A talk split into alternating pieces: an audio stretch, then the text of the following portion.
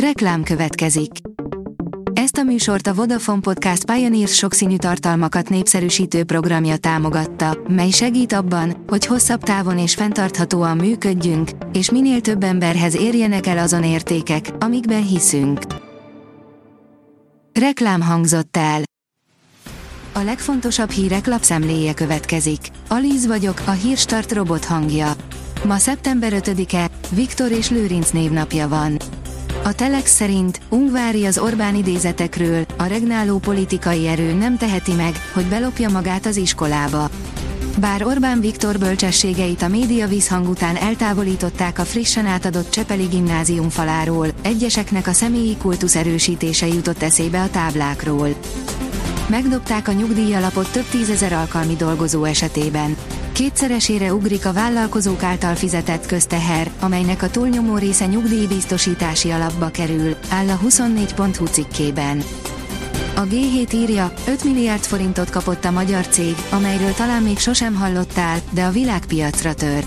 A jármű kommunikációs rendszereket fejlesztő Comsignia megugorhatja azt, ami sokaknak nem sikerült, magyar mérnöki tudásból világpiacra felhúzni egy vállalkozást.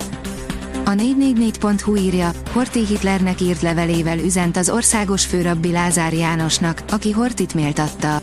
Frölich Robert szerint az ilyen beszédek miatt nem ismerhette meg az apja családját és anyja családjának nagy részét.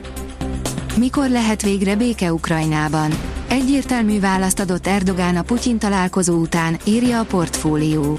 Esélyét sem látja jelenleg Erdogán török elnök annak, hogy sikerüljön lezárni az ukrajnai háborút, jelentette ki ezt a politikus a török sajtónak, miután Vladimir Putyin orosz elnökkel találkozott. A privát bankár írja, pocsék bizonyítványt kapott Magyarország.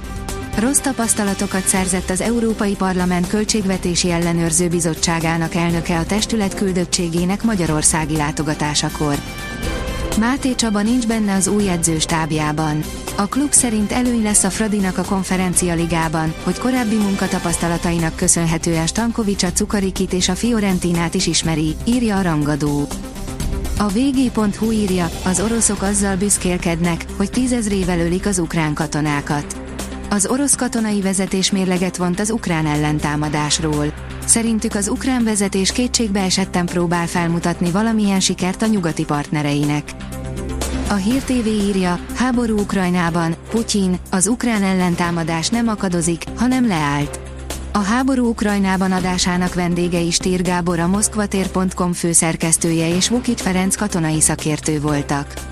Az adásban szó volt többek között arról, hogy Lengyelország elkezdte kiadni az ukrán katonakorú férfiakat Ukrajnának. Az Agroinform kérdezi, rengeteg hal pusztult el a bánkitóban, mi okozta a katasztrófát. Augusztus 30-ára virradóan tömeges halpusztulás tizedelte meg a Nógrád vármegyei bánkító egyet számát. Olyan autót készített fából, hogy alig hisszük el. Olyan igényes iparművészeti munka, hogy azóta is a padlón keressük az állunkat. Nem csak a kasznit, a teljes utasteret fából faragták ki, írja a vezes.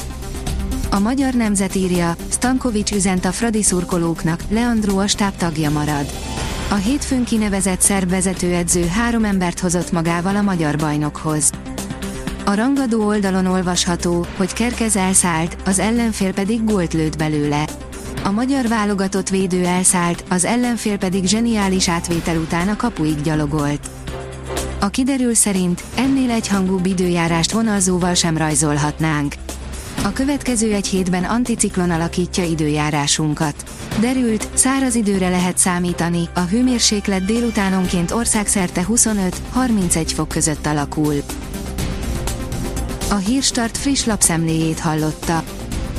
Ha még több hírt szeretne hallani, kérjük, látogassa meg a podcast.hírstart.hu oldalunkat, vagy keressen minket a Spotify csatornánkon, ahol kérjük, értékelje csatornánkat 5 csillagra.